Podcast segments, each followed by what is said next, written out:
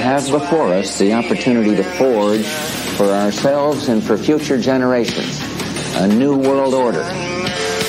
This crusade, this war on terrorism, uh, is going to take a while. We came, we saw, we died. we tortured some folks.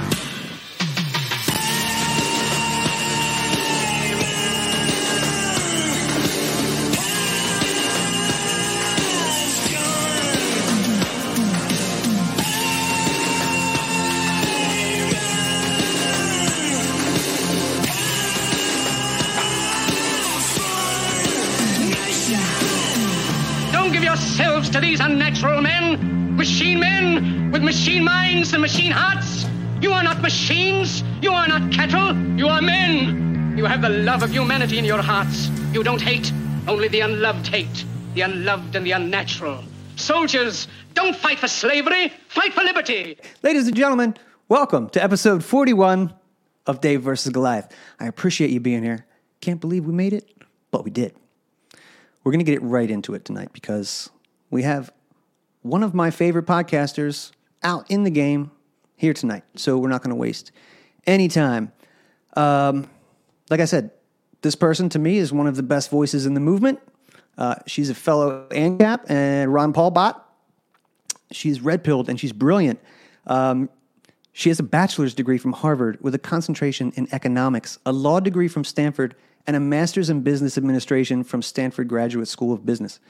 So if you're a libertarian, I feel like those are all very important things when commenting on the things that we comment on. So if you hear some crazy shit tonight, put some weight behind that because it means something. Uh, so without any further ado, ladies and gentlemen, the great Monica Perez. Monica, how are you this evening?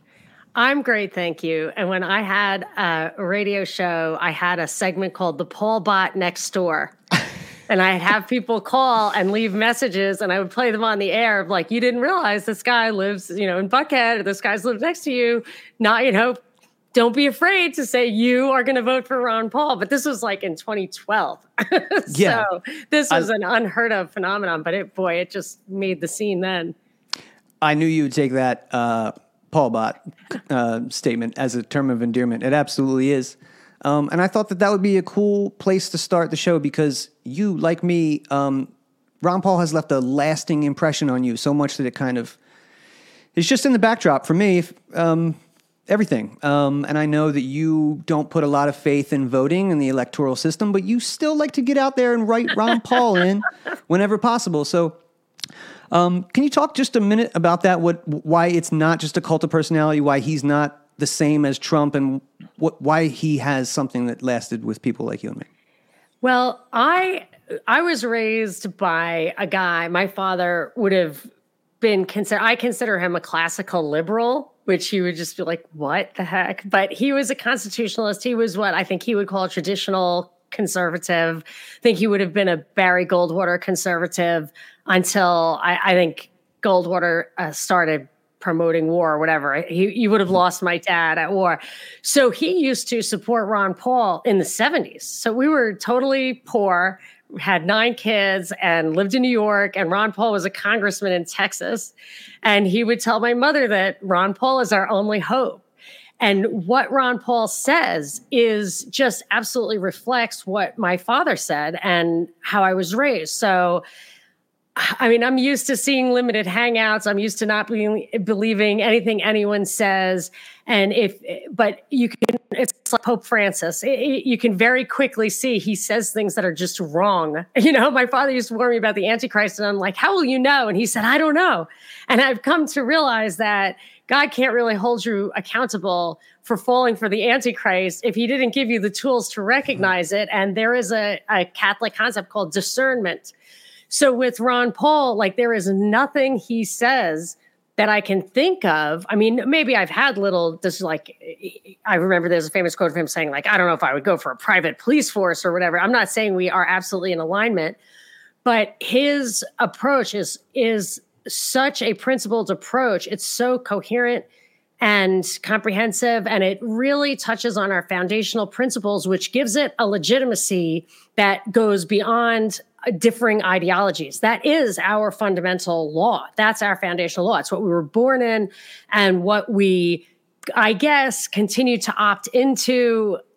I, you know, I get a little sketchy on that because I don't think you should be forced to leave your land. It's been invaded. People have committed treason against us, but we have absolutely a right to defend the Constitution. And I mean, maybe the Articles of Confederation, or maybe you know, go back before that. But he he has a legitimate position there, and um, so the only because you'll hear eh, eh, no one is free from being attacked. And no one is insulated from that. So people say oh did you ever see ron paul like throw up like a hand sign or whatever? I don't know. My son likes heavy metal and he does this. And like i wonder like you could just take a screenshot. Is that one of the signs? I think it might be.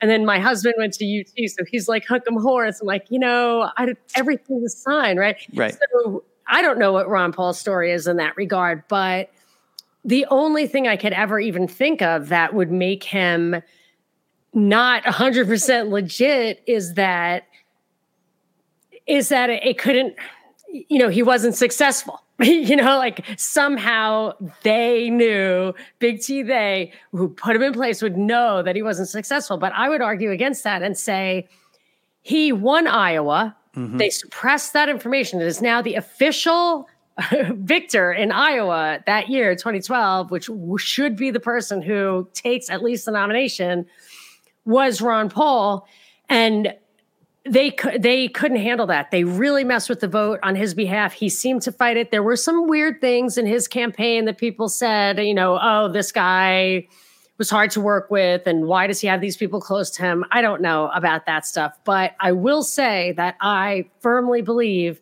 that Donald Trump was put in place to take the fire that Ron Paul started yeah. and to empty it of any ideological value and focus it on that on the fire itself. So Ron Paul was mad at people. He would yell at people and he was right to do that. Like he would get into that Christian university where there was a debate and say, "What the we need to get back to the golden rule." And they were booing him. It was like at a Christian place. It's like you know, you're supposed to love your neighbor. And he would get rightly pissed. Like you've seen him get pissed at at the press for for asking the same questions over and over again. He's right. And I really respect that. But Trump just took it and started being mean to people who mm-hmm. you're, you know, regular Joe Republican hates. And if you ask them what they loved about Trump, it would be because he makes fun of Maxine Waters. And it's like, yeah, but why? what's the point for Operation Warp Speed? Like right. so, so whatever. I, I stand firmly behind my respect for Ron Paul, and you know, regardless, and and he did do the right thing. He went to the Republic. You know, I, I think he was right in that he said he didn't want to go just to be an independent or a libertarian, that the way to do it was inside the Republican Party. That's how you get on the stage. That didn't seem like intentionally screwing things up. I think he was right about that. And that's mm-hmm. why I, I would always register as a Republican so I could vote for him in the primaries. And I still always, the, the reason I vote is so I can write him in.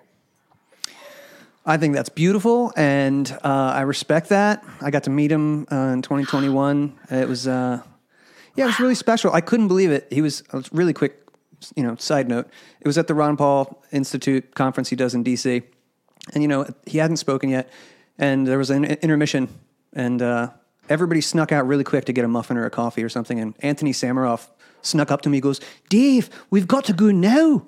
and go say hi to ran up and you know got a couple pictures and said hi. Oh I just told God. him he was my idol and I appreciate everything and didn't waste much more time. But I might have to just go somewhere to make sure that I can say I, have shaken his hand in my lifetime. I interviewed him once, which was the highlight of pro- probably my professional life. yeah, I heard the, was, the, little clip, and I'm going to go back and, and, listen to that because I haven't heard that interview. How long yeah, ago was I listened, that? I sent, interview him? I was trying to get somebody to be an interview on my show. It was like uh, some famous author. And I sent him that clip of like me interviewing Ron Paul because I was so proud of it. And he wrote back and he was just like, I hate you and your tribe. I was like, okay. well, if you're gonna go down, if you're gonna be a martyr for someone, like Ron Paul's a good one. Um, that was going to be my next question. Do you think Donald Trump was sent to take the entire all the breath out of the revolution and squash that and turn people, you know, into something a little different? And through Cambridge Yes. Analytica, they could Yes. find out exactly what they needed to do and the right things to push. And don't talk about foreign policy, but and if you do, just talk out of the side of your mouth, and everything else will be cream cheese. Hundred percent. That is what I think he's there for, and that's why that is why uh, Zucker created him. I think that's why they did The Apprentice was to just create that image, to create like an archetype in your mind, like this guy's a boss. Right. And then when he came out and he was like, they they criticized him for going bankrupt, and he said, "I use the laws that are provided in this country because I'm a good businessman." I'm like, you know, the problem is that you're actually a terrible businessman, and the problem with your going bankrupt isn't that you utilized bankruptcy; it's that you you felt that that was your best business decision, and then you came in as president and said, "Oh, I'm going to do this and do that," and smack this one around. And guess what? Like he literally just complained about some guy, Fauci, who works for him, Yeah. respected him, like, isn't your slogan "You're fired"? Like, mean, Man, he is just a pitch man. Like I was born in, I'm an '80s kid. That that guy would sell Pizza Hut pizza or credit cards to you, or you know, phone cards, Wrestling, whatever, women. wrestling. Yeah, whatever you want, I'll Women that- sell it. the um whatever those uh miss america pageants and stuff like Right. all and and in the end his business wasn't as a real estate mogul it was at a, as a brander he was the kardashian Mm-hmm. so because that that's really all it was and i really thought he was going to clean up given that um post office in dc that just was a no lose situation and of all people who could manage to kind of not make it great he he did not make it great and it was totally illegal for him to own it and i know you listen to my show so you know that i have my repeated they did teach me that in the radio too to like repeat but i think i got too good at it He is. Um, I always wanted Alex Jones to do a Trump deception. He did an Obama deception, the Bush deception. He just should have done one on that guy.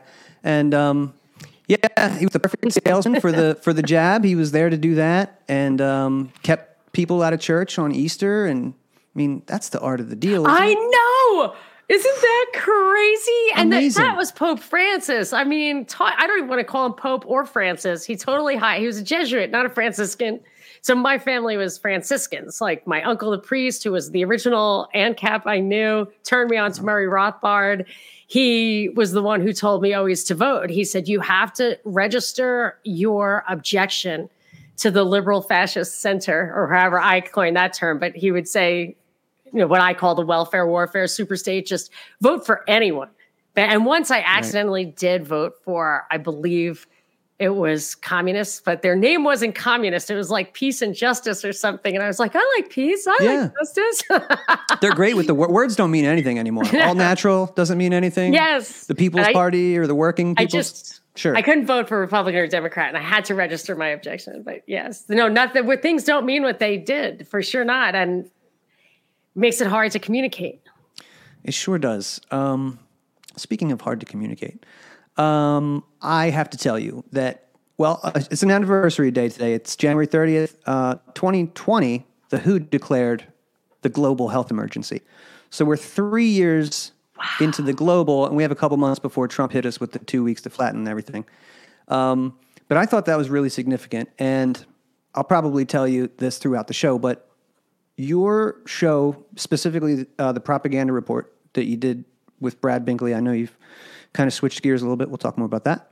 But that show during the, the COVID insanity, like especially in the beginning, to me was the most important podcast of the COVID regime.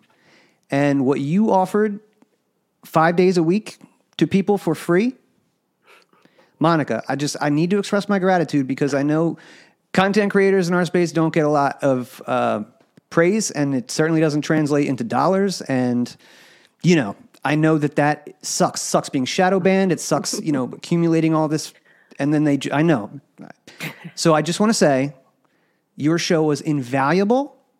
Um, it provided, like I said, levity and and cleared the air, and you did it um, in a good mood. Like that, that was uh, every day I would be listening. I'm like, oh my God, like she's up at the night, through the night, looking up the worst stories in the world about the worst things that they're doing to human, humankind. And then comes on later on in the day and goes, hey, everybody, like, you know, here's what's going on. Look what I found. Look what I found. And you really, uh, it meant a lot to me. And I know to a lot of other people too. So thank you and thank Brad. And um, that, that was huge. It was it was a big deal. I agree. I got a lot a lot of emails during that time saying just that that people didn't have anyone in real life who were everybody was crazy and they thought that whoever was sending me the email was the crazy one. But Brad and I would laugh at the people who couldn't see the nose on their faces. It was so preposterous. And that was great. We had developed a good rapport. We had been doing some propaganda report, but we did the drive time news blast, which was an everyday thing because I kind of saw it coming, but we did. I, so I had this show on the radio. Brad was my on air producer. And I kind of was worried because it was getting bought.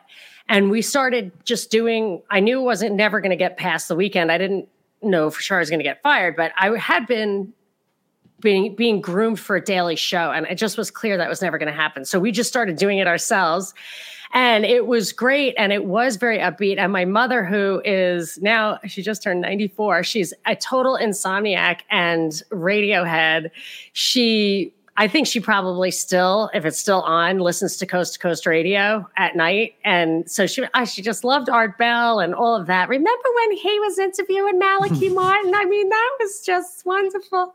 So she's always, and my boss at the radio said I was like, you know, he was, he loved Art Bell and he felt I could be the next Art Bell. But she would say, don't bother if you're not gonna, if you're gonna be a downer, you might as well just not do it at all. And it was really took years to.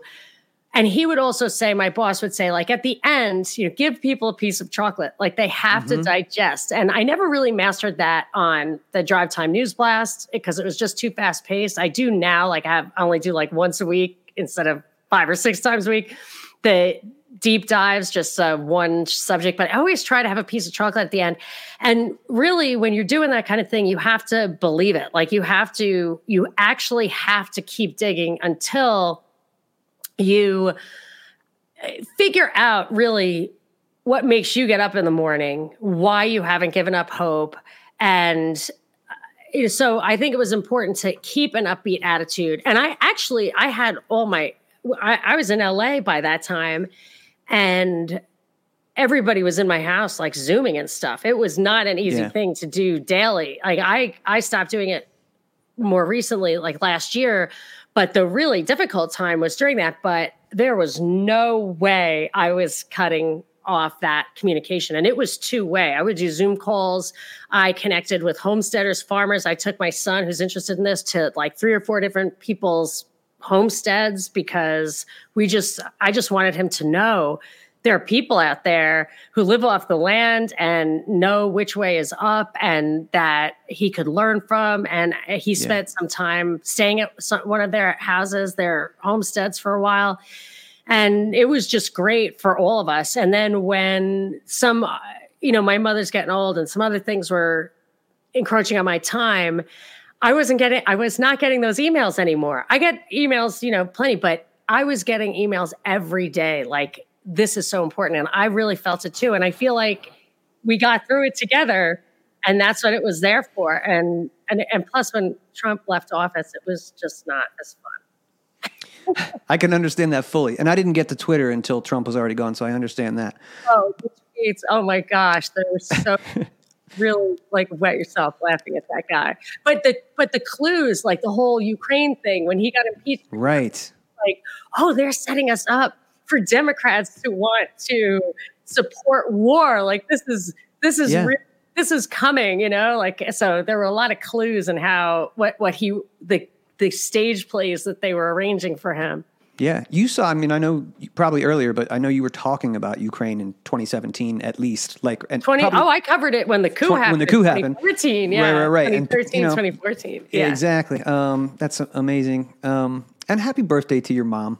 Oh yeah, happy. She was so happy. I tweeted her birthday out, and I Yeah. think it got like last I looked, it was something like 600 likes and 100 or something huge comments. And she That's was just. I couldn't, I couldn't believe it. She was so tickled. She was absolutely beside herself. As a listener, I can say, I'll say it's one of the things that I like about Eminem a lot is like you know about his family and like my mom and like all these things, and they kind of artists that are open enough to just like I know your your mother's accent. Like it, at this totally- point, it's great, um, and I feel like you know it's just that's a good thing to connect with people to just So- give a little bit. I'll send you a raw file of this. So now I can't let her see this show because this is a secret. She she when I tried to record her, she just talks normally. She was a secretary when she was 19. And so when I'll put a microphone, she's like, Yes, my name is Irene. And I'm like, Ma, you're talking to me.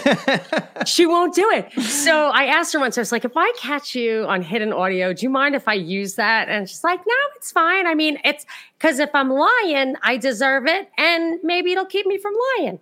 She never lies. That's but great. So I caught her on audio the other day and I, um, I, Put it out there. I just on. I- started a little premium feed on iTunes because actually, because I think it gets you pushed up on a search engine. Like that's the real reason if people will sign up. Thank you. I appreciate it. But Yeah. it's cheap. It's like five bucks to get commercial free and everything. But I put it in there because I only wanted it for the lovers. I didn't want people to like make fun of my mom. But if you want to, if you want to evaluate whether I do a good impersonation of her or not, I will send you the little raw file and you can tell me if you think it's if I if I nailed it. Because she's old now. So like this accent was my impression of her was was honed decades ago when she still had a little, you know, more more people to be, you know, get animated at. People living in the house, my father and all her crazy kids. And now she's kind of mellow, but I think she's still got it. So I'll send that to you. Oh, please do. And yeah, everybody who's listening out there, go send Monica five bucks a month, and then you can hear her mom, and you can get premium content too. And by the way, I didn't say in the beginning, but if um, we're going to do a round of Ask Monica Anything tonight, so if anybody in the chat has a comment or uh, excuse me, a question for Monica, just put her name in bold, Monica, and then uh, your question, and we'll try and get to that. I feel like I want to tweet to people to ask me anything. Yeah, some good questions up there. here. Okay. So you named your the last podcast the Propaganda Report.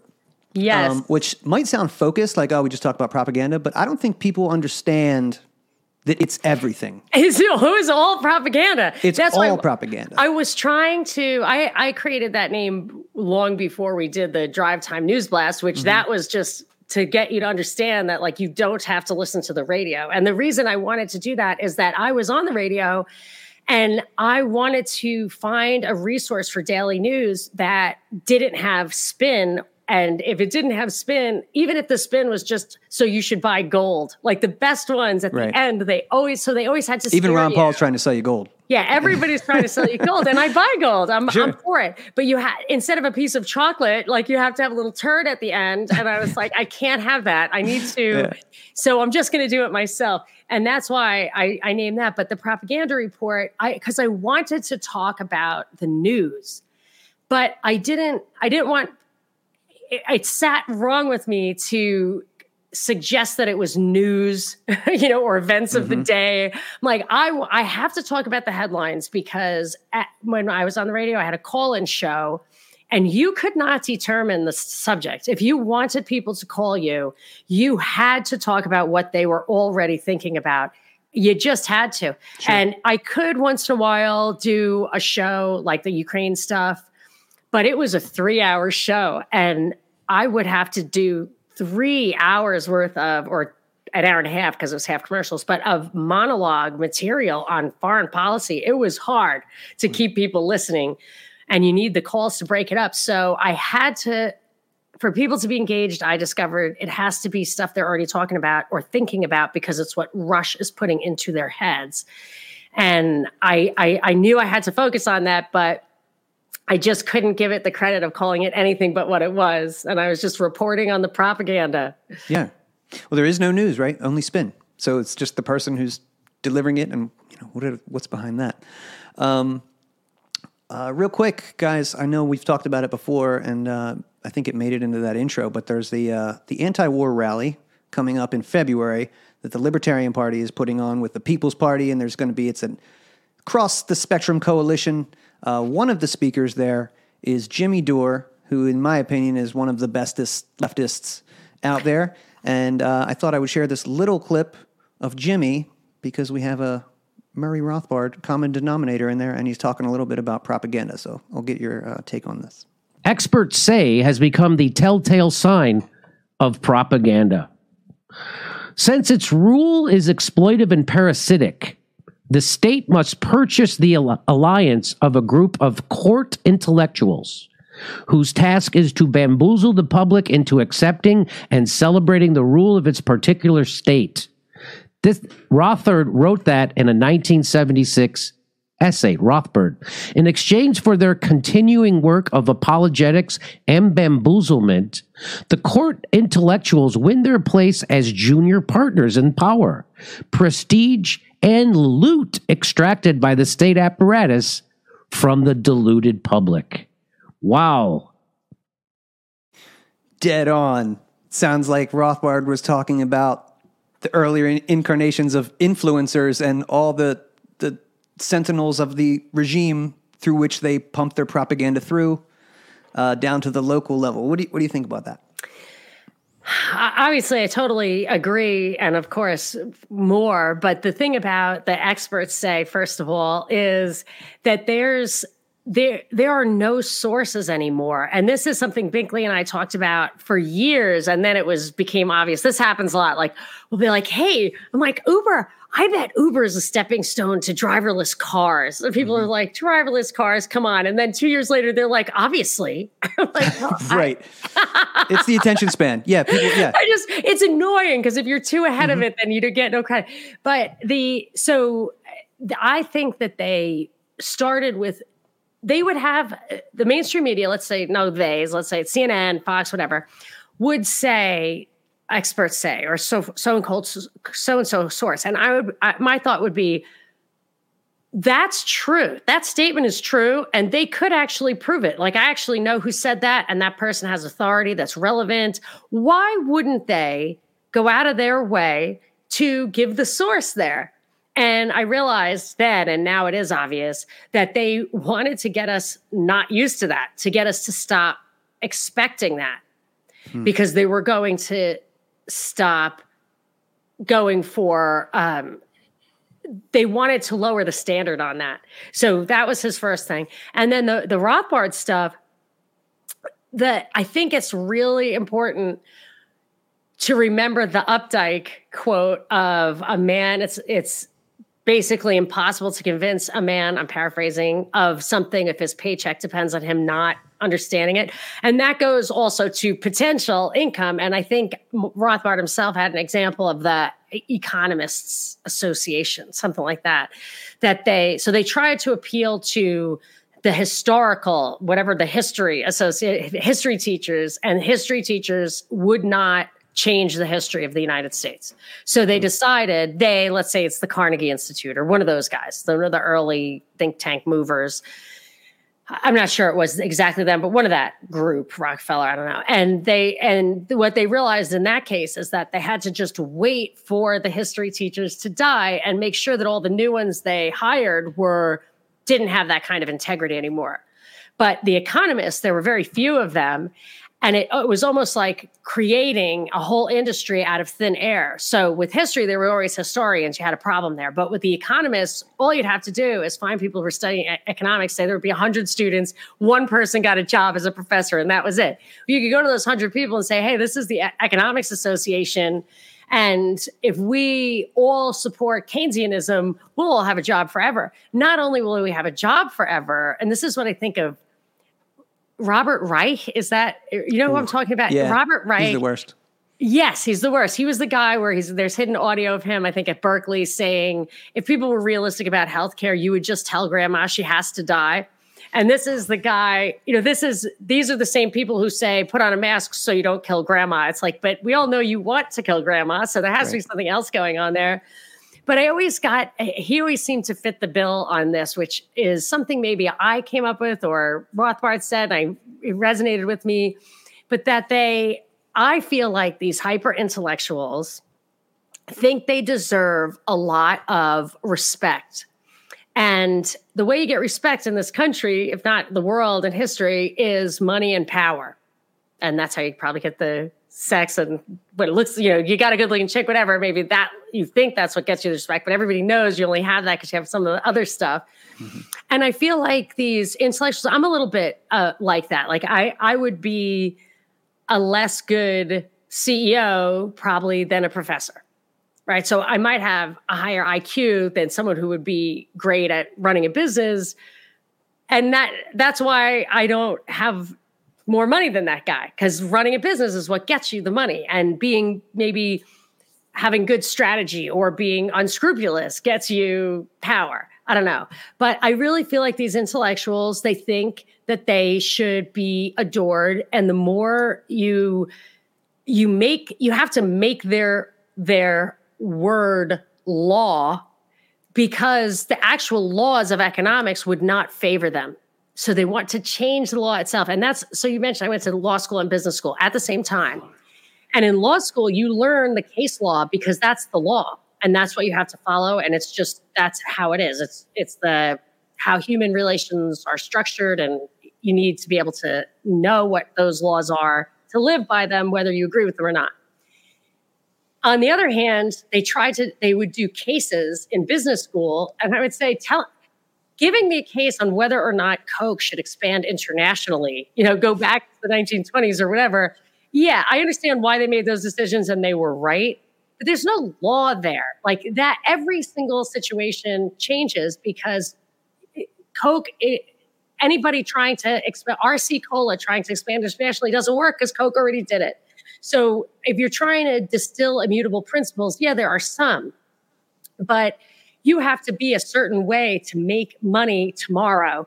And and that guy changes all the time. And i think that's why they build up you know regulatory barriers to entry because the guy who made it wants to close the door behind him and keep all that money. It's like you know what?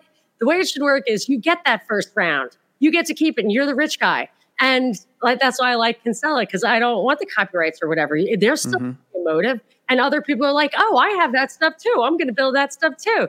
That's great. But I, I really feel like these intellectuals are uh, just don't think they get enough status. And their their their vanity makes them prone to supporting things that will give them the power to make laws that will promote them. And i and i think that's why they have those court you know the prostitutes or whatever. I mean and, it, and it's not it's not so much the media. The media is so obvious but i think it's those intellectuals in the in the institutions that that really they just hold the it's like they they shape the new the new brains. It's so pathetic. Yeah and it really is. It's in concert like with the media and the educational system and the government and the corporations um, especially now. Um, i i wasn't sure exactly. I'm, I'm just like man i could talk the whole episode about the fourth industrial revolution with you obviously. It's like the lens through which i see everything else at this point right is that. Um, and when you were just talking about that um, it reminded me that you know soon, like with ESG and things coming in, like the old like profit model. Like, w- will that even be a thing? Are we heading just out of that? Like, you, you won't even you won't have to sell a good product because it won't matter because only the businesses and the corporations that are selling things are in bed with the government totally and fully, and they're protected, and Main Street's been demolished. It's it's so upsetting because you can just see the things that COVID did the the lockdown, whatever the policies. Mm-hmm. So not the whatever the bioweapon sure. did stuff too. I'm with you. But the yep. policies did stuff, and then of course the uh, the I'm thinking of rebranding the jab to the prick trademark. Put that in the merch store right now. Yeah. right. I feel like that was genius on my part. Yeah, so I'm trademarking that. But yeah, so all those things have different purposes. But when I've been looking into, and I, I did fall into, I think like six rabbit holes deep in a recent series of deep dives I did, which I didn't even ever mean for any to be a series, but I really think I'm on like the seventh one by now because that's where it goes. It's like homelessness, housing, Agenda 21, land use restrictions, um, businesses on the street, yeah. taking cars offline, the 15 minute city, all of that stuff. And when I look at COVID, and now that I just discovered that that part of their plan, I, I mean, I'm not sure if it actually said we will we will put tables in the street to take parking spots offline. I think that what the article said it was about Paris. they had this plan already to take cars off the streets. They know that taking parking spaces off the streets helps deter people very painfully from having cars. They said that the COVID did a bunch of things, including getting people to work online, which takes cars off the streets, putting restaurant, putting tables into the street, forcing pedestrians off the sidewalks. I think that's what those scooters are for, getting them into the street, like all the things they wanted to do. And then they said, and now COVID has made all that happen. And our MO is to take things that we call, or Anne Hidalgo, the Mary of Paris, who's just like might as well be the prototype of the uh, implementing the 15 minute cities and all mm-hmm. that that implies that that her MO is to take something, make a radical change, call it temporary, and after people get used to it, make it permanent. Right. Like that's her that's her governance style. And I'm like, that's just disgusting. But so when I see that is very clear because I wondered at the time, I was like, do they, did they, how how well do their models work? Did they know people were going to be walking in the street? Because I remember they said traffic fatalities are up, even though driving is down by like 50%. And I was like, well, that's because people are walking in the street. You know, people don't die in car accidents the way they used to, but they do die when they get hit by a car. Yeah. And I have not been able to track down that stat. I looked and looked, and they would just like the new reporting didn't have details or, you know, how it is.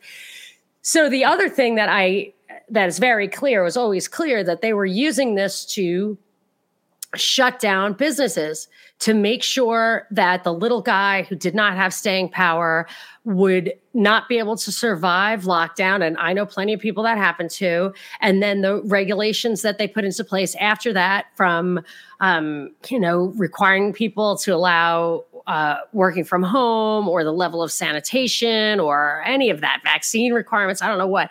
But by doing that, they very obviously, I think, are trying to get all business into those global corporations. And I feel like yep. it's, you know, it's it's not only it's to I, you know, I'm always I'm always flip back and forth. Is it so they can absorb every last penny of surplus that anybody makes ever and never get anything above $15 an hour minimum wage post massive inflation? Like, I don't mm-hmm. But they definitely want to make sure. I think it's more important for them to make sure that none of us has any surplus whatsoever, any yeah. surplus whatsoever, because then we could go Ron Paul and they'd have the French Revolution on their hands, the first one. That is what it is all about. I'll tell you what, and I think I've heard you talk about this, but one of my earlier libertarian lessons was waiting tables and bartending. It's like, oh, wait a second. If I'm if I put on a smile and I do better than my peers here, then I'll make more money. Okay, this is something I can get down with like right off the bat. And my dad used to tease me like, so, you know, like I'm like, Dad, I worked five hours tonight, made three hundred bucks. You know, it's like um, cash, and he, you know, he worked with his hands, and he would just be like, "But this shit, no goddamn." But money doesn't grow in trees. I don't know. It's, you know, but kind of. But you know what? I, and, and in 2017, I started my own little cafe here. Little, I make waffles and I do fresh squeezed lemonade and organic coffee, and I have my own CBD line here. And um, it was going beautifully until inflation, like literally, you know, like if you own a little eatery, there's the profit. You're, you're riding the line, right? But they really sucked the life out of my my dream, yeah. and um, it really pissed me off. I'm not going to lie about it. Um, because that's what they did. I mean, like you said, Main Street needs to be cleared. I could have been fine, happy, like just working like I was, serving my community right down the street, riding my little electric scooter in the bike lane to my job that I have in my little 15 minute town. You know, I could have been yeah. cool with that.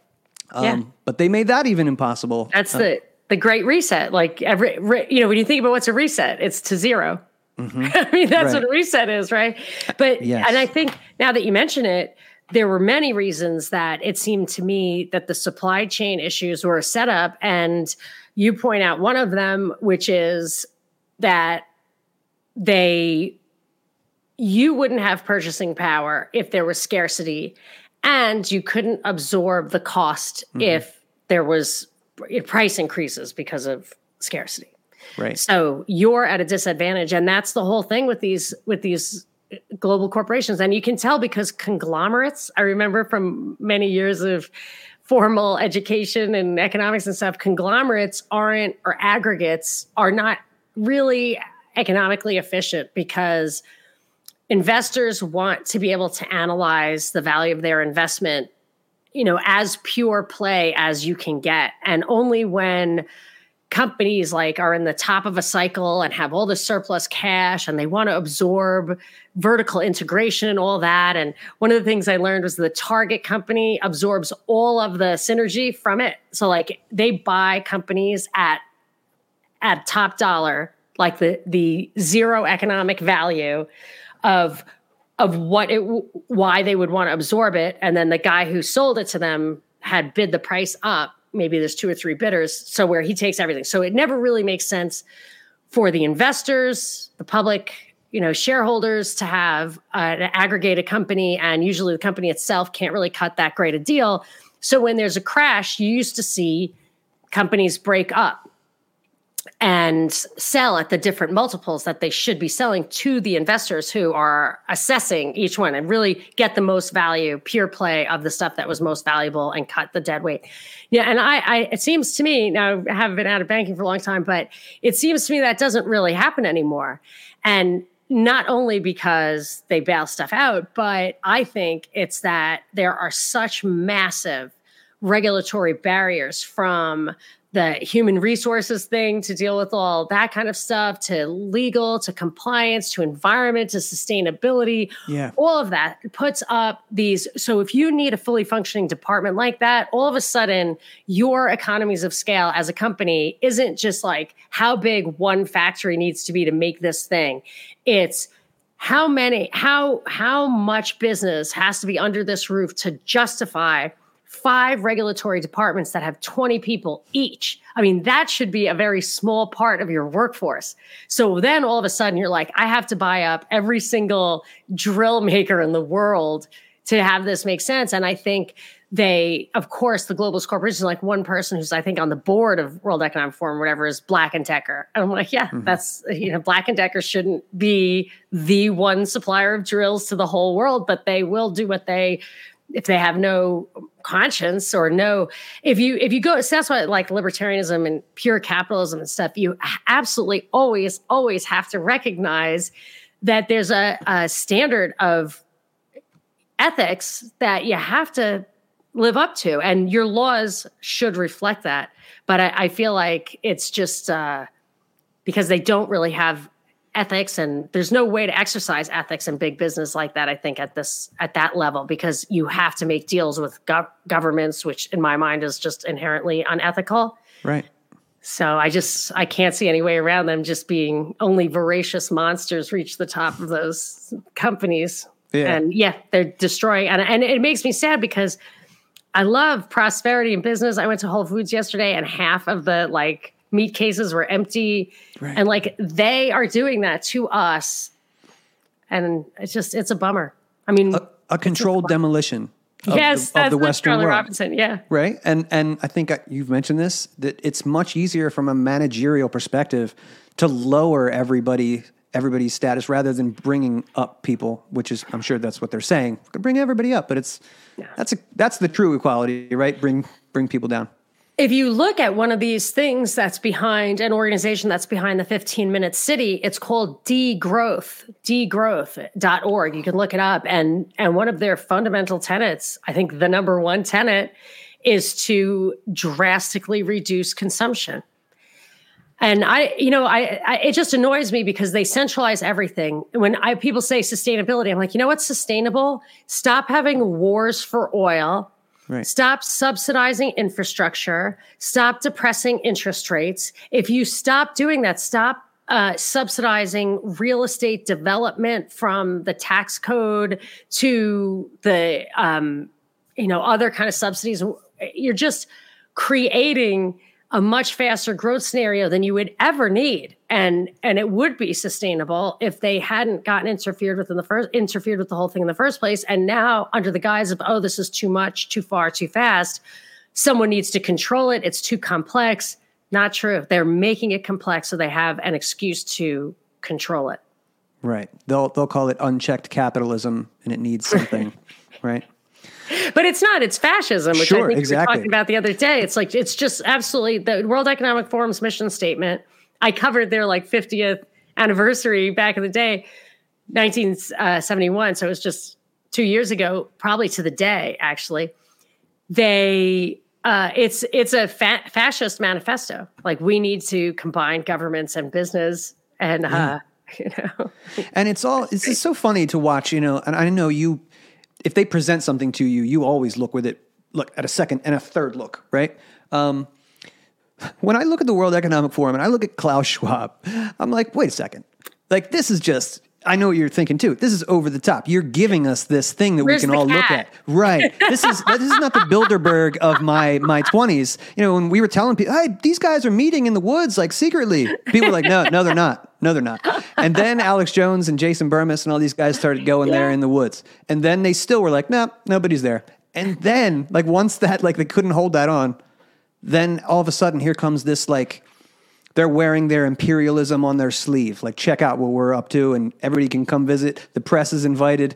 Um, it's it's really odd, um, but it seems kind of cartoonish. Do you think? What do you think about that? talking about cartoonish, did you see Kyrsten Sinema's outfit? She's a she's the senior citizen from Arizona. She's a senator from Arizona, if I'm not mistaken. Have you heard her name, Sinema? She Yes. she's had some whatever. She's had some notoriety here and there, but she she was a swing vote. I think she changed to be like an independent or something. There's a picture of her at Davos in what appears to be leather platform high tops in white and a big puffy i'm sure faux environmentally faux puffy white fur vest which just made me think of cruella de vil Yeah, I just, I'm looking and she's just like whatever with her dumb glasses. And I just thought, first of all, she looked like a rookie to me because I, I know a Swiss guy, I know a German guy, not who go to that thing, but who I met through banking. And the American chick who shows up dressed like that, I mean, is either bought and paid for or ju- I don't know. Like I, you would yeah. not cool. Well, we had uh, And she's an Delaware. Senator Chris Coons. He he went over to uh, represent the people of Delaware at Davos. I imagine he was rubbing elbows with BlackRock and Pfizer and Google and looking out for, For the you. good people of the first state. Yeah, what, what can I bring back to the good people of Delaware and let them know that you're all working on their behalf?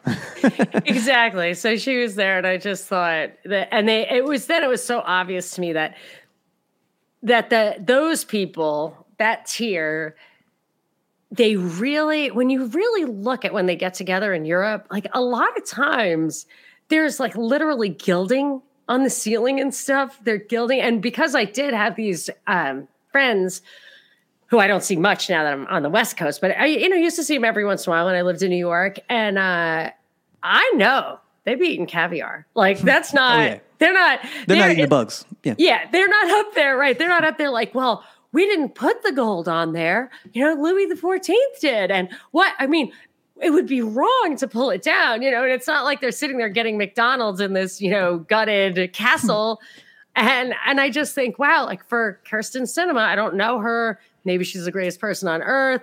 Maybe I'm all wrong about her. Goes to church every Sunday, but she, I, I'm thinking she's getting off on it. She's dressing like she's getting off on it. Yeah. That kind of pisses me off because it's my effing money and it's mm-hmm. my authority that they use to enslave us. And that just, I mean, they think when you read that World Economic Forum stuff, they talk like we are their pets and I, it mm-hmm. just infuriates me and and it just that we have no competence to uh, exercise our own agency i just I hate it. Who's the number two guy? Yuri, uh, Yura, what's his name?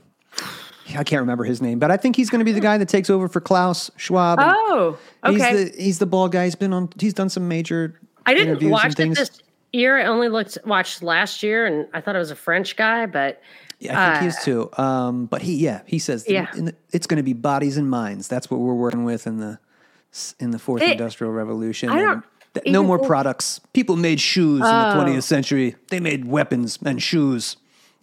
we will make bodies and minds. I remember Bill Clinton made a said something when NAFTA was coming in, and I've never been able to get the quote, but I remember it. He said, "Our goal is to transition the United States to a pure service economy, and that's why we need hmm. NAFTA." Service based economy. You remember the Zeitgeist movie, the documentary? Yes, They, that's what they it. were talking about. They and they did a nice bait and switch in there. They talk about 9/11, the inside job. They talk about the Federal Reserve, and then they're like, "Here's the answer: resource-based economy." Everybody, um, Hmm. but that guy I think was written off as a fraud.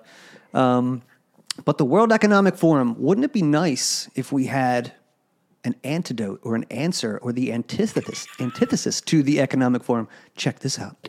We want to encourage everyone to take as much responsibility as possible at the most local level possible, right? So take responsibility for yourself until you're good enough at that so you can take responsibility maybe for a wife. And then if you're good enough at that, maybe you can extend that to some kids. And then maybe you can serve your local community. And then maybe you can serve your state. And maybe if you really get good at it, you could serve your nation, right? But you're taking the responsibility. And here's the basic rule all the responsibility you abdicate will be taken up by tyrants. That's the that's the cardinal rule of social organization. And so we're trying to build out this story that's based on the deepest elements of Western tradition, that's an an antidote to the well, to the to the false claim that it's only power that rules. Because it's not. That's not right. And there is a model of, of proper governance in there, this idea of a hierarchical structure of responsibility. It's the proper computational structure. It's not top down tyranny with fractionated individuals. And it's not utter chaos. It's ordered freedom. And that's what God tells Moses to tell the Pharaoh when he says, Let my people go. Let my people go, no tyranny, so that they may celebrate me in the desert. It's ordered freedom. And it's the ordered freedom that comes along with being oriented towards the highest possible good. Jordan Peterson bringing me back to minarchy. I don't know. What do you think about that? He just a little context. He went on Joe Rogan uh, a few days ago, and he outlined his plan. He has started a consortium, as he calls it, based out of London, that will be the answer to the World Economic Forum. Uh, they'll focus on a pro-human environmental policy. So he's all about saving the earth, but not if it means human suffering. Uh, they take an anti-fascist stance. They everybody involved seems to be against the meddling of the media and the corporations and the government. Eh? So we're going to get rid of that. Eh? Um, and they want to put policies in place that are pro-family and child-centered and focus on long-term monogamy.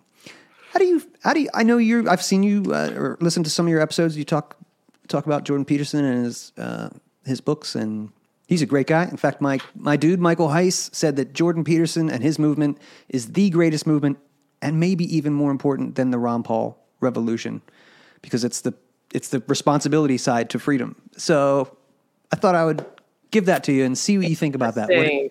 what do you think? The responsibility side of freedom, yes. Wow. Well, that was good timing because I, I was just saying that uh, one minute ago, right here. Right? Like, uh, good, excellent. Um, so I do think about, I think I'm going to take this backwards. I do, I have been start trying to start thinking about how to address that problem how to address the fact that people really need to understand that there's an onus on us to act responsibly, to act ethically, that's as vital as our freedom. Like our responsibility is as vital as our freedom. I don't, I can't say I suggest that responsibility be enforced mm-hmm. by f- power, but even when I was reading some stuff about i think we misunderstood the separation of church and state thing like we, it's the greatest thing that ever happened to separate church and state if you there's i guess it's called a confessional state maybe it was like franco or whatever but if you read about like the catholic old school idea of church and state the relationship between church and state. It's not that the state would enforce moral law. It's that it would be informed by moral law and it would also not allow proselytizing of a different faith. So you wouldn't have to practice, but and you wouldn't be persecuted, but you wouldn't be allowed to like spread the word. Like in Brazil, they have like spiritism, which you know took over took a large chunk and there's evangelism and stuff. They wouldn't allow that in a confessional state. Hmm. For better or worse. But the idea that that you have to have a moral framework for civil law I, you know, I it's very hard for me to even get my mind around that because of my long history of libertarianism, but I'm yeah. open to thinking about it. But I certainly support the idea that you absolutely must have it outside. It's not even without force, you have to have it. So, what Jordan Peterson is saying, and I think Ron Paul would say the same thing, Ron Paul's very moral. Like he will refer you know, just war and abortion stuff like that. He refers to his moral foundation, which is critical. And common sense, like they like to say, I would say it is. I think what Peterson was saying there, I really liked, which was about uh, first, he starts out with what I would call subsidiarity. So the the responsible party needs to be at the lowest level of competence. So a baby has no competence, but the mom has a lot of competence. And then the dad, if she's a stay at home mom and the dad's out in the world, maybe he has more competence in dealing with the gas company or something. I don't know, but he doesn't have to like maybe he wants an HOA, but maybe he doesn't need that. And then you just go up to you can do it in the church where you you do it with in the family, then you do it in the parish, and you can go all the way up. But really, that is, I think, we have checks and balances uh, across like the judiciary and the executive and the legislative, but we also have checks and balances in the subsidiarity thing where federal, state, local, like the power structure should be at the lowest possible point. But mm-hmm. what I found interesting about what Peterson said there, which I had never heard before, was that it's not a top down centralized oppression, it starts with the abdication of that responsibility. And that's really interesting. It's yeah. a powerful insight. And I love his, like most people who study religions like he does, are there because they either are hooked or because they hate religion.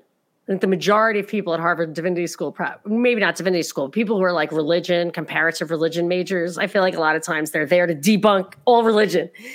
So he's interesting in that way. But I, he really let people down. I, I go, a friend of my a podcasting pal, the Mad Vixen, I call her from mm-hmm. Voluntary mm-hmm. Vixens, she loves the 12 rules. I didn't even know them. But she asked me to do something with her where we talk about the one chapter by chapter, and yep. it's been great. Uh, it's it reminds me of a, a, book called Boundaries, which is really important for I think Christian parents or Catholic parents. I don't know what it's not Catholic, but just because it's so easy to confuse being nice with being good to want to be liked, to like do things that you think appear to be nice to your kids or to other people, when really sometimes saying no which makes you a bitch is the morally correct thing to do. It takes a lot of courage. And he wrote that in the last chapter I read of his. It was rule nine or eight. Like sometimes no has to be said, and you have to have the presence of mind and the courage and the experience in saying it to say it. And I did just Google real quick. I think what did he say about the vax? And he's like, just get the damn vax ready, yeah. right? Like you lose a lot of credibility there. And his disappearance to Russia to get off Xanax, that was a little, you know, that that timing was pretty crazy because we could have used a little a little resistance to the lockdowns back then. So I would love to follow him hook, line, and sinker. I would love to like move to London or wherever he's doing this right. and support him. But I feel like at this stage, I feel like absolutely anything that really gets off the ground is not is not a real threat. Agreed. So Ron Paul, you agree? Yeah, because yes. Ron Paul probably when he became a real threat, he had to be taken out, and he was. And that's a good point. I mean, you know, Kanye was taken off the streets for like two days and given whatever, you know, by his trainer or whoever else. But Jordan Peterson was gone for a while, and the benzo bottles were downed, and you know, a lot was going on there. And yeah, now he's signed to Daily Wire. I'm not going to take away any of his, um, you know, his contributions because they're amazing and he's great. But uh, yeah, that is a little concerning. Yeah, I mean, and and I don't. I would put it this in a different category. There are people, everybody has their foibles and their weaknesses. So I look at Thomas Jefferson and Martin Luther King Jr., and I'm sure people on, you know, have put their lives under a microscope and found things to criticize, but it doesn't take away at all the power of their message. I mean, even even I might say plagiarism. Like people say MLK maybe lifted some stuff, or maybe his wife or stuff, or Thomas Jefferson. I don't know, you know, but I doubt Thomas Jefferson plagiarized. But um, I'm just saying it. I don't even mind that. Like I, I feel like that doesn't mean that they aren't that what they did wasn't really really powerful. But if what they're doing is trying to corral people into a silo, and right. I and I get worried when you you combine too many things, like if it's monogamy and I, I personally do think that the rules, like the Catholic rules, uh, for the most part, I always say this like principle and pragmatism are exactly the same on a long enough timeline. Yeah. So, wh- why do we have monogamy? Well, there are a lot of reasons I could tell you to not, you know, mix stuff around everywhere you go, yeah. you know, without Absolutely. bringing God into it.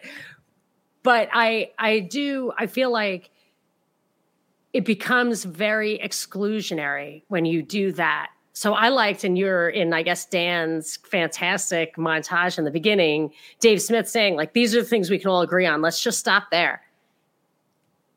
Yeah. I, I feel like that's where we need to be. Like Ron Paul, to me, was the right approach. And I, I worry that because, you know, when you live in the Bible Belt it can and I, my kids went to a school that my mom who prays four hours a day like she has the rosary every day she has her little books like i mean it's kooky where i should say it's it seems excessive she so she was like oh that's it's kind of like a cult there at the school right and i'm like i don't i don't know if i would call it a cult like my i wasn't in the cult or whatever and she's like you know they whatever, still wear the veils and everything. But um, when I feel like in the Bible Belt, this happens to me too. If everybody's speaking the same language, everyone's like, yeah, yeah, like it's Jesus saves, and um, I, I've been saved. How about you? And like quoting Bible verses just with the numbers and not actually saying the words. You are preaching to the choir and i feel like the biggest weapon these the world economic forum let's call it or that whole cabal uses against us the number one weapon in my opinion is the siloing. Mm-hmm. is just the not crossover. Any idea any piece of information is allowed but just not in not it's not allowed to have fluidity and i and that's what i worry about with some of this stuff yeah that's why the revolution has to be decentralized, all of it, right? Just individual nodes. Um, so I was just going to say, I think that Jordan Peterson, as amazing as he is, if he has a flaw, it's that he has a lot of faith in institutions.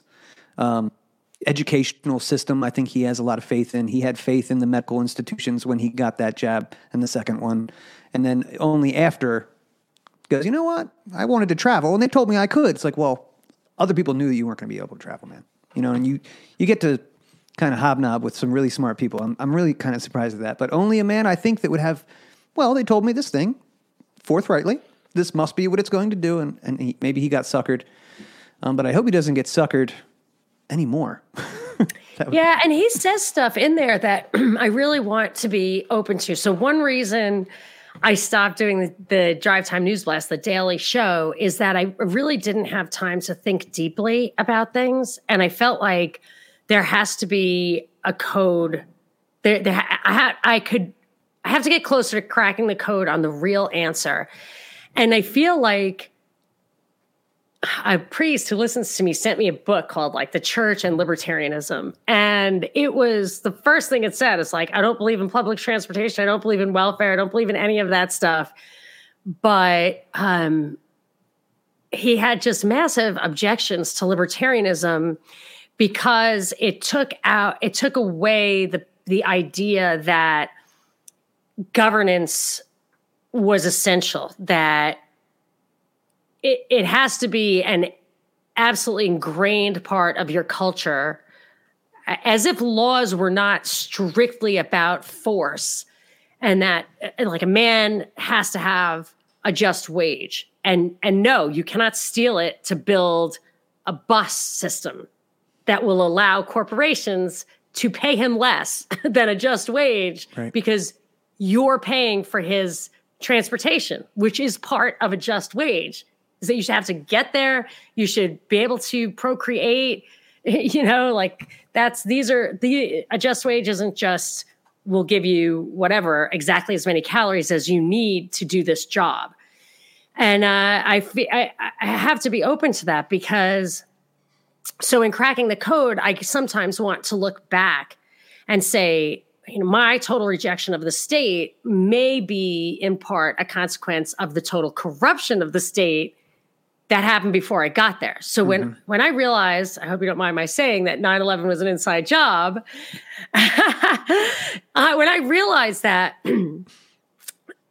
what I realized was everything I had been saying about the inevitable place where this state that has a total conflict of interest with us because it sells us security and if it gives it to us we will stop buying it. they have to keep us scared Yeah. that it was already there. I was saying this is what has to end up happening. And then I was looking over my shoulder like 10 years after the fact, mind you. I did not know until the Boston Marathon bombing that 9 11 was an inside job. And I then I, that was said, your red pill moment. That's interesting. Yes, That's really cool. And, yeah. and it was it was I, I I was it was my aha moment. And then same thing with COVID. I'd been saying the whole time, like, you have to it's coming. Right? It's coming. Like the the totalitarian technocracy is coming. But what I didn't realize, I was still thinking about fighting it at City Hall, you know, or protesting Obamacare or Right. whatever. I didn't realize that what I needed was a chicken. Like I love that's that. where I should have been. And I'm that's what he's you. saying about abdicating. I love this part of your story arc that because you spend so much time thinking and like I do, like a lot of us do, like, hey man, how can I make the world better? What about and all of a sudden when COVID happens, you're like, holy shit, like I have been I have not prepared Right. myself in my apartment or whatever, Yes. like in my city that has is a food desert where you can only get pizza and burgers and corporations. There's nothing know, there's right? nothing around here. And um, yeah, I know you live in, in California, so that's gotta Yeah. be a hellscape at this point. I mean, It's and- messed up. We're going to actually probably play a clip or two of Gavin Newsom only because I think that this guy is a perfect example of not only what demons do with doublespeak, like the exact opposite, um, but he's uh, he's also a willing stooge on behalf of the World Economic Forum. And to me, not to get we don't have to talk politics, but he's probably a front runner for 2024. This guy to me represents everything the Democratic Party actually is, which is a soulless, corporatist, say anything, legalese speaking asshole. Like that's Is he going to come out of the closet? Because how can a white guy? well, see, that's Yeah. the thing. I think that's why he's so hard line on all of their messaging because he's like he's like I'm not like those other white guys. Like that's you know. Um, I just happen we're gonna play this one and then we might do a like we'll analyze one for the body language here. But check this out. Clean and sober is one of the biggest damn mistakes this country's ever made. I know it's a hold your hand idealistic point of view that somehow magically, I mean, God bless some of you. I, if you're like me, I've been known to have a glass of wine at night watching some of the nightly news. Uh, we all need to self medicate periodically. So okay, I get it, bro. We all do kind of need to self medicate. I like to smoke weed. My girl and I are gonna smoke a bowl when the show's over. But to be a leader of the you know the fifth, fifth largest economy in the world, I think California is or something close to that, and just come out and go, hey guys, it's like a very do what thou wilt kind of attitude. Totally. You know, just like hey man, just like relax. Like it's just it's Wow. bizarre, That was Um, crazy. right? I mean, he's uh, people have a problem with that. People who are clean and sober, like it's a cause for celebration. I mean, that's it keeps you from ruining your life, and it, they want you to ruin your life that way. Make no mistake, they Right. want you offline mentally. Tune out. What is it? Tune out. Drop out. Tune exactly, in. and and he's saying this while you know like prosecuting the drug war too. It's not like he's trying to make people you know enlighten them or and I'm sure whatever you can buy legal weed there, but yeah, that's just um, it's it's super bizarre. So I have a, another clip from Gavin Newsom because this one the double speak is off the charts, and this one we're gonna watch together. And if you want to comment it comment on it while it's playing because I there's just so many little gems in here. Please Okay. feel free. Here we go. the nation. Anxiety about social change has awakened long dormant authoritarian impulses, calling into question, calling into question what America is to become. Freer anxiety about social change has awakened long dormant authoritarian impulses, calling into question, calling into question what America is to become. Freer and fairer, or reverting to a darker past. Instead of finding solutions, instead of finding solutions, I ha- I- the What body a language. douchebag. I- it's just oh like my he's- Gosh, I can't stand it. Ew, It's it the makes worst, me want right? to take a shower. I Ugh. know. I feel dirty watching this guy. I'm Ugh. so skeeved. it's really gross, and people are buying it. Apparently, These politicians, devoid of any new ideas, pursuing power at any cost, are playing on our fears, our prejudices, and our paranoias. oh my God, Da- Gavin Newsom is very upset about the politicians playing on our fears and our and our hysteria. I'm still stuck on freer and fairer. oh, you're in California, the freest state in the nation. Yeah, He's in favor of free and fair because that's not. this guy. Wow. So yeah, and he's. He's, it looks to me like he's rehearsing. This looks like a screen test. Yes. He's absolutely well rehearsed. In fact, I think he's got a line coming up where you could tell he flubs it a little bit and he goes right on like it's it's very well rehearsed. Here we go. The struggle, the struggle to be who we ought to be as a nation is difficult, yes, and deny- demanding. There it is. You could tell. Didn't uh, yeah, no, that's not the word. What That's is, why- where is this? Uh, I think this is in California. Could be No, wrong. but I mean, is this like an actual speech? Because it actually looks like a screen test. Oh, I I don't know. I grabbed this off Twitter. I no, I'm sure. I'm sure. I'm sure it is. But I'm just could saying, be deep like, faking it.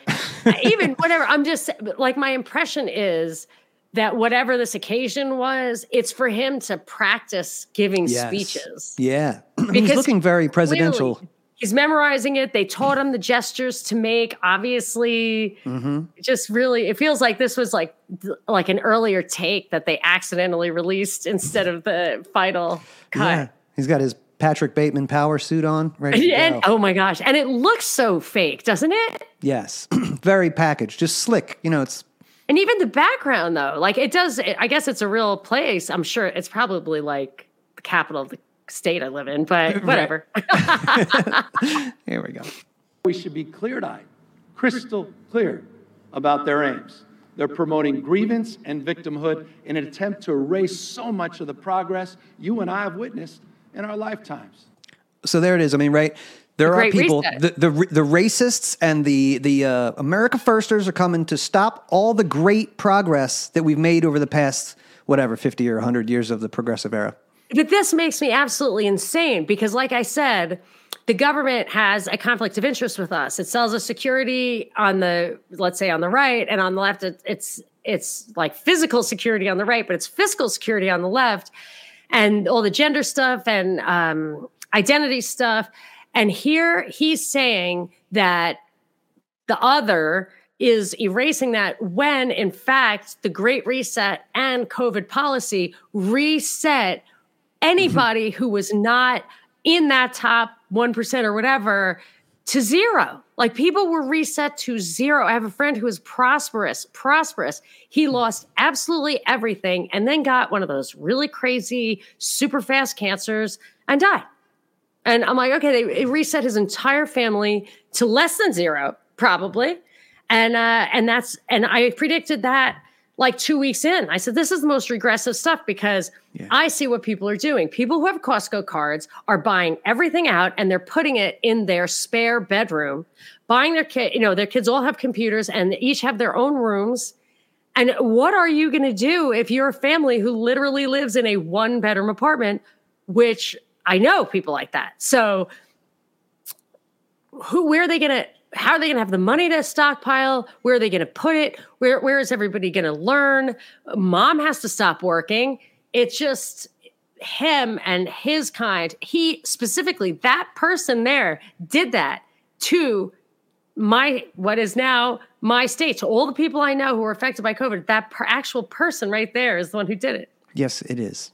You should absolutely hate Gavin Newsom. he's he's sure. bad. My my mother says uh she we were she's like that Donald Trump left his wife for the Guilfoyle one. I was like, who's the Guilfoyle? She's the one who was married to that gay mayor of San Francisco. And I'm like, gay mayor of San Francisco. And uh, it's like Harvey Milk. And she's like, I no, he's the governor. like, Gavin Newsom. Oh, So I guess he was. I don't even know this stuff. I'm not. I really. I really don't follow politics. Good. Basically, It's good. You shouldn't. Yeah. So she tells me about this guy, but uh, oh yeah, he is such a slimeball, and he's the one who's some kind of relative of Nancy Pelosi, and Oh he's man, just I had a Nancy Pelosi clip for today too. If we have time, we'll get to it. Sure, yeah. And we got. I know we got uh, limited time left, but um, yeah. I have a little wiggle room, but I have to actually I- be, I won't be keep somewhere up. physically. So got you.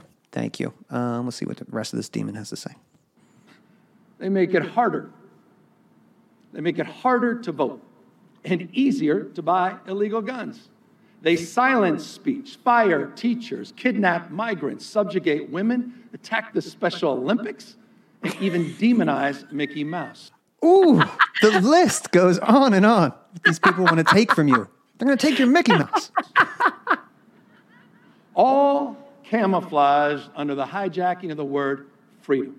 Ooh, But what they really want, what they really want, you know this, is more control, intrusive government, command over your most intimate. Gavin Newsom is warning us of intrusive government. I just think that that's and he's warning us Uh, uh, against the word free. uh, freedom. Yes. Yeah, be, be aware of people using the word freedom because that's not only mean. sex. The only thing they ever have. I guess. See, that's the problem with the Jordan Peterson thing. He's walking right into that trap. Mhm. But what he'll say, it's just sex. Yeah. Oh, he's scummy. Ultimate decisions when to have a family, how to raise your kids, how to love.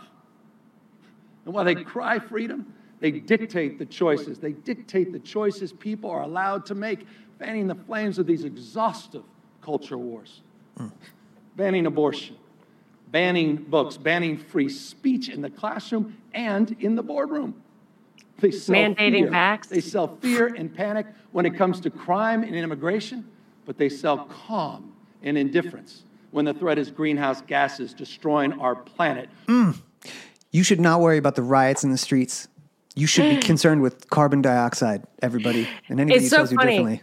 because the stuff that he tells us to be terrified of, like trillions of invisible monsters who are trying to kill us all, that are everywhere that you can't Right. see. They're, they're trying to kill us all. And all these gases that you can't see, that you're not sure where they come from, you can't see it. What he's talking about cannot be verified. and they're just priests of the electron microscope telling you you cannot speak this language, but actual real things, that's that whole complexity Yeah. myth. Yeah, trust me, everybody. Yeah. Or big oil raking in record windfall profits at your expense. There it is. Excuse me. Hold for applause, right? Sam. Here's the thing about the oil, the record oil. So when gasoline was $7 a gallon here at one point in 2022, $7 a gallon, like that was the cheapest you could get. And I think at that time, I went and visited my mom in New York. Like, not to mention if I visited anybody in Texas. And I think it was like $5 in New York. Is that because the oil companies are ripping us off? It's They're much greedier there, yeah.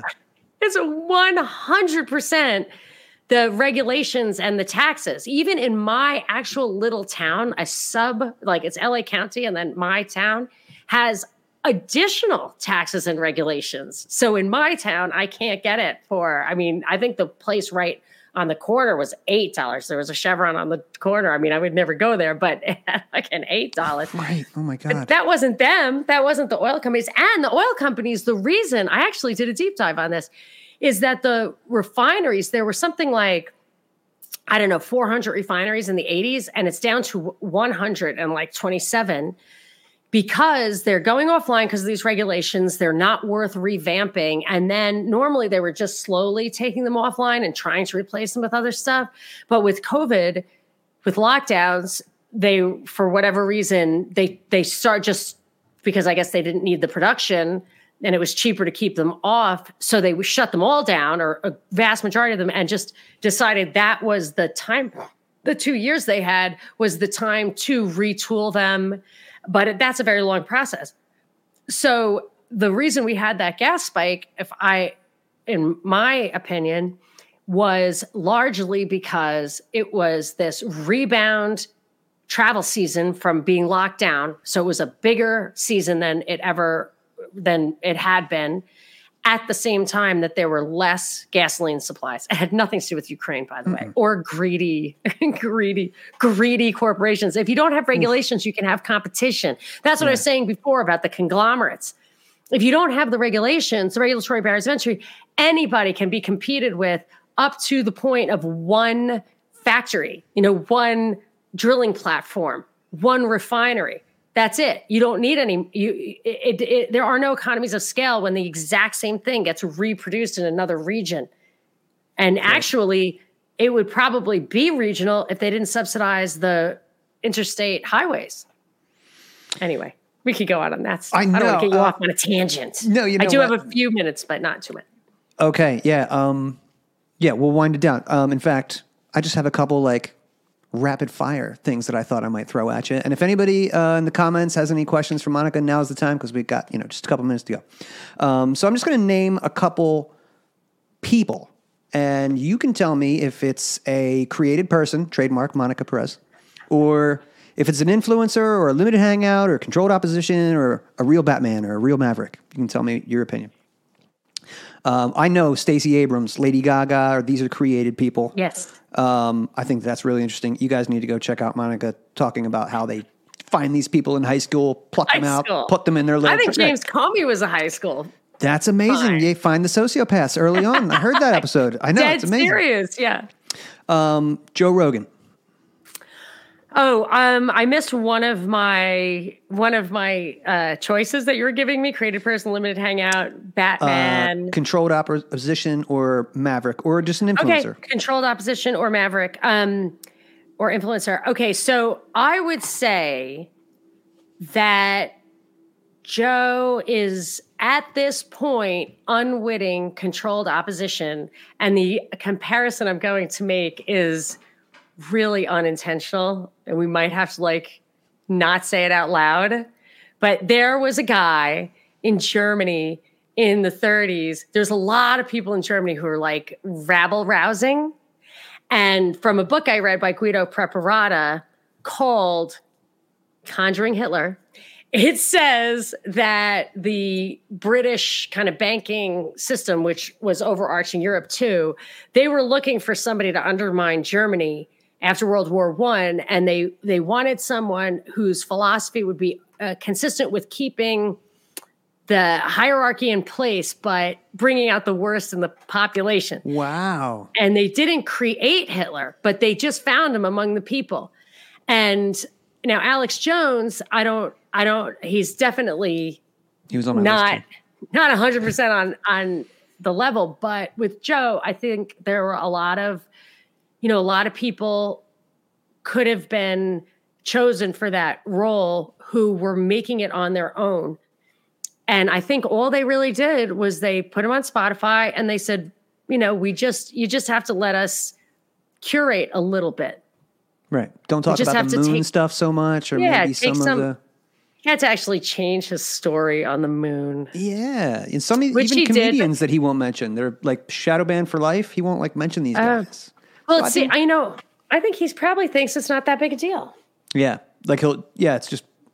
Yeah, I, I think. I, I mean, I, you know, He does a lot of good, but here's the thing: if he if he didn't do it, they would get somebody else to do it. And I'm I'm not I'm not suggesting that he should Right. do it. I'm just saying, in his mind, they're giving him a lot of money. He's mostly doing good in his mind, which is probably true anyway. And then uh, why bother falling on your sword? Because there there will be another guy right behind him. Um, I know you've said Edward Snowden is a controlled Could op, created person, Not he's just an actor. an actor, straight up actor. This was is one of the things that actor. again, that one I I listened to a lot. When I heard you say that, I was like, oh shit. And again, I when you say something, I'm not saying it's absolute fact, but I take it as like some Well, you got to think about it. Like I always look like that's twice an absolute possibility. Yeah. Yeah, I'm just telling you, look twice. So Joe, him on Joe Rogan was the convincer for most people. Yes. And I got it Um, within two weeks of him coming out, which I will credit American Everyman, who is now Nomadic Everyman because he got deplatformed, for being really like he got it like the first day. Some people were like that, were awake already. I get it. Uh, James O'Keefe.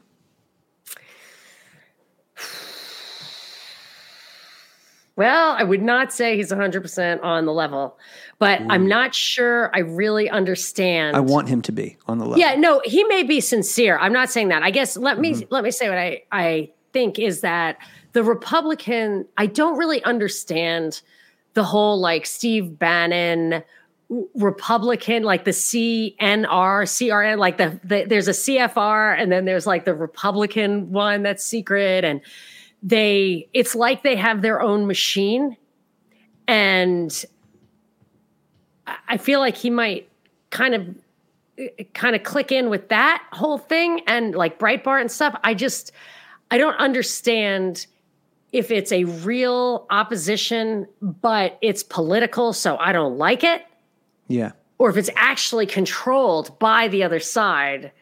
I kind of am good. thinking it doesn't. It isn't actually controlled by the other side. I feel like it's independent. It just has to be number two.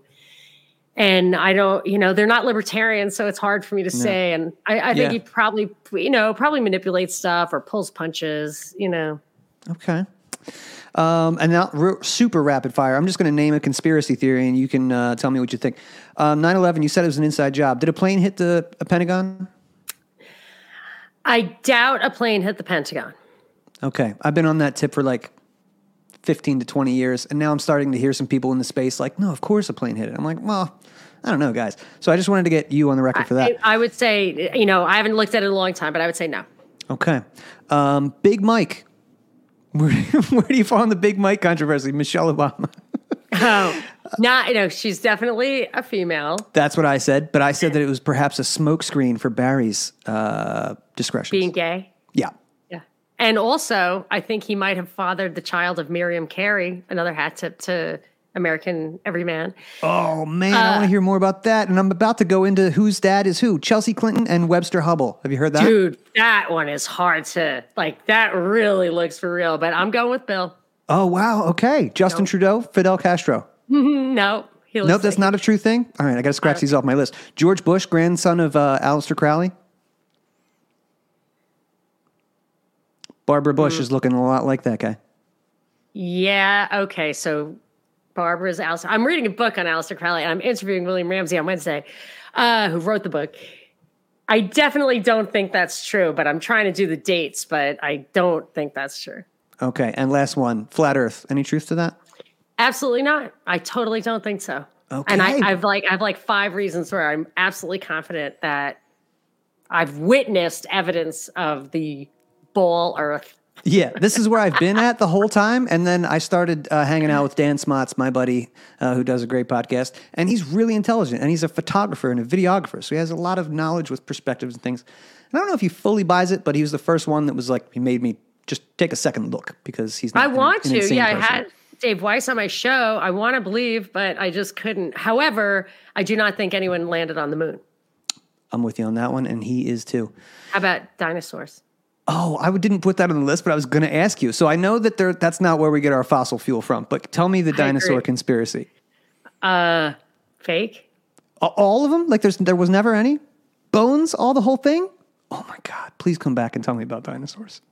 We do that.